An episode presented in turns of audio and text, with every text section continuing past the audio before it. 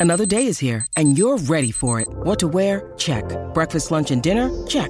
Planning for what's next and how to save for it? That's where Bank of America can help. For your financial to dos, Bank of America has experts ready to help get you closer to your goals. Get started at one of our local financial centers or 24-7 in our mobile banking app.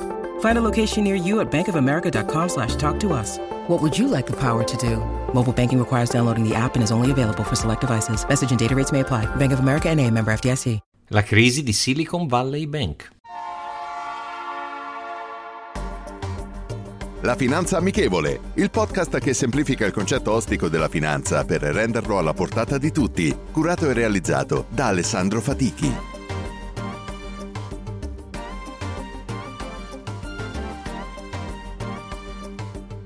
Benvenuti ad un nuovo episodio della Finanza Amichevole. L'ultima parte della settimana è stata decisamente in tensione per i mercati azionari, con il crollo di Silvergate e Silicon Valley Bank. Come prima cosa spieghiamo che tipologie di istituti di credito sono. Silvergate, coinvolta nell'ambito cripto, e Silicon Valley Bank Financial Group, specializzata nel finanziamento di start-up della Silicon Valley. Silicon Valley Bank a tutti gli effetti ha chiuso i battenti ed è fallita, rendendo necessario l'intervento del governo degli Stati Uniti. Il fallimento è il più grande dalla crisi finanziaria del 2008 e riflette le recenti difficoltà del settore tecnologico.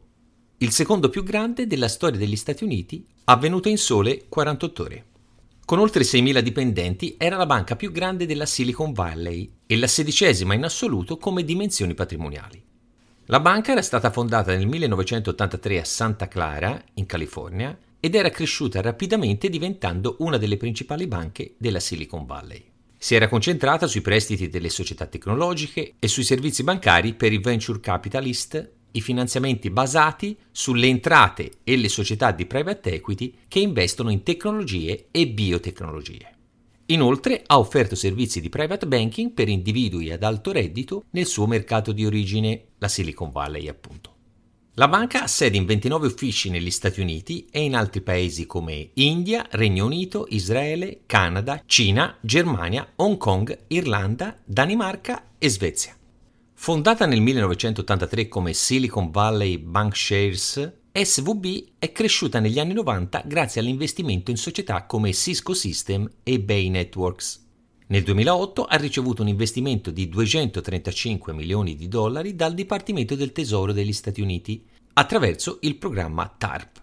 Nel 2021 gestiva circa la metà di tutti i fondi impiegati per finanziare le start-up.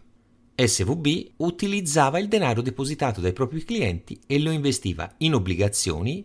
A fine 2022 contava 209 miliardi di dollari di asset e circa 175,4 miliardi di depositi. Tuttavia, l'istituto è fallito dopo aver perso 1,8 miliardi di dollari sulla vendita di titoli finanziari e non essere riuscito a raccogliere fondi per far fronte ai prelievi dei propri clienti. Il fallimento rappresenta il secondo più grande fallimento di una banca al dettaglio negli Stati Uniti, dopo quello della Washington Mutual nel 2008. Le autorità californiane hanno annunciato il fallimento e la Federal Deposit Insurance Corporation si occuperà dell'assicurazione sui depositi fino a 250 mila dollari. La banca era stata fortemente esposta su un unico settore, quello delle aziende tecnologiche della Silicon Valley, e non aveva investimenti diversificati in altri settori. Questo fattore, insieme alla diminuzione dei flussi di nuovi depositi, al rialzo dei tassi di interesse e alla perdita di fiducia dei clienti, ha provocato il fallimento della banca. Questo crack evidenzia le preoccupazioni riguardo alle politiche aggressive in merito al rialzo dei tassi di interesse da parte della Federal Reserve, che potrebbero causare ripercussioni negative per le start-up e per gli investitori di venture capital che potrebbero faticare a raccogliere fondi e per un settore già in difficoltà. Analizzando la situazione, il continuo rialzo dei tassi di interesse sta mettendo a dura prova molti settori, specialmente quelli tecnologici e small cap. Le società maggiormente indebitate sono quelle più esposte a questi fattori. L'obiettivo principale, in questo momento, è di placare le paure di un rischio sistemico. Il settore tecnologico è quello che è salito maggiormente in questo ultimo decennio, forse raggiungendo multipli spropositati. Le aspettative di crescita e i relativi multipli hanno portato molte aziende a indebitarsi fortemente in epoca di tassi a zero. Adesso, con l'impennata dell'inflazione e il conseguente rialzo dei tassi di interesse, con business meno consolidati, sta creando molte difficoltà alle aziende di questo settore.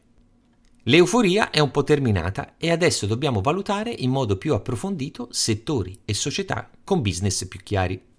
Basti analizzare, oltre a questo, gli ultimi crack nel mondo cripto.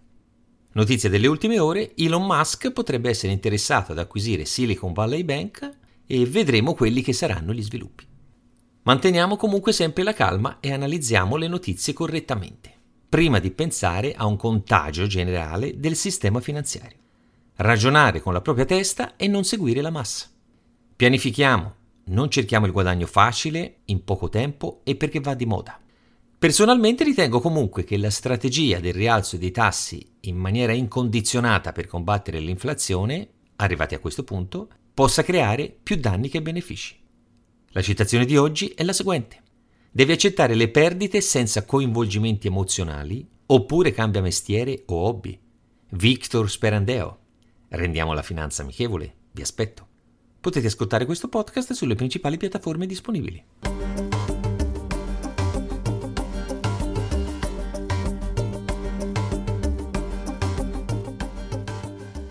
I'm Sandra, and I'm just the professional your small business was looking for. But you didn't hire me because you didn't use LinkedIn jobs. LinkedIn has professionals you can't find anywhere else, including those who aren't actively looking for a new job but might be open to the perfect role, like me. In a given month, over 70% of LinkedIn users don't visit other leading job sites. So if you're not looking on LinkedIn, you'll miss out on great candidates like Sandra. Start hiring professionals like a professional. Post your free job on linkedin.com/people today.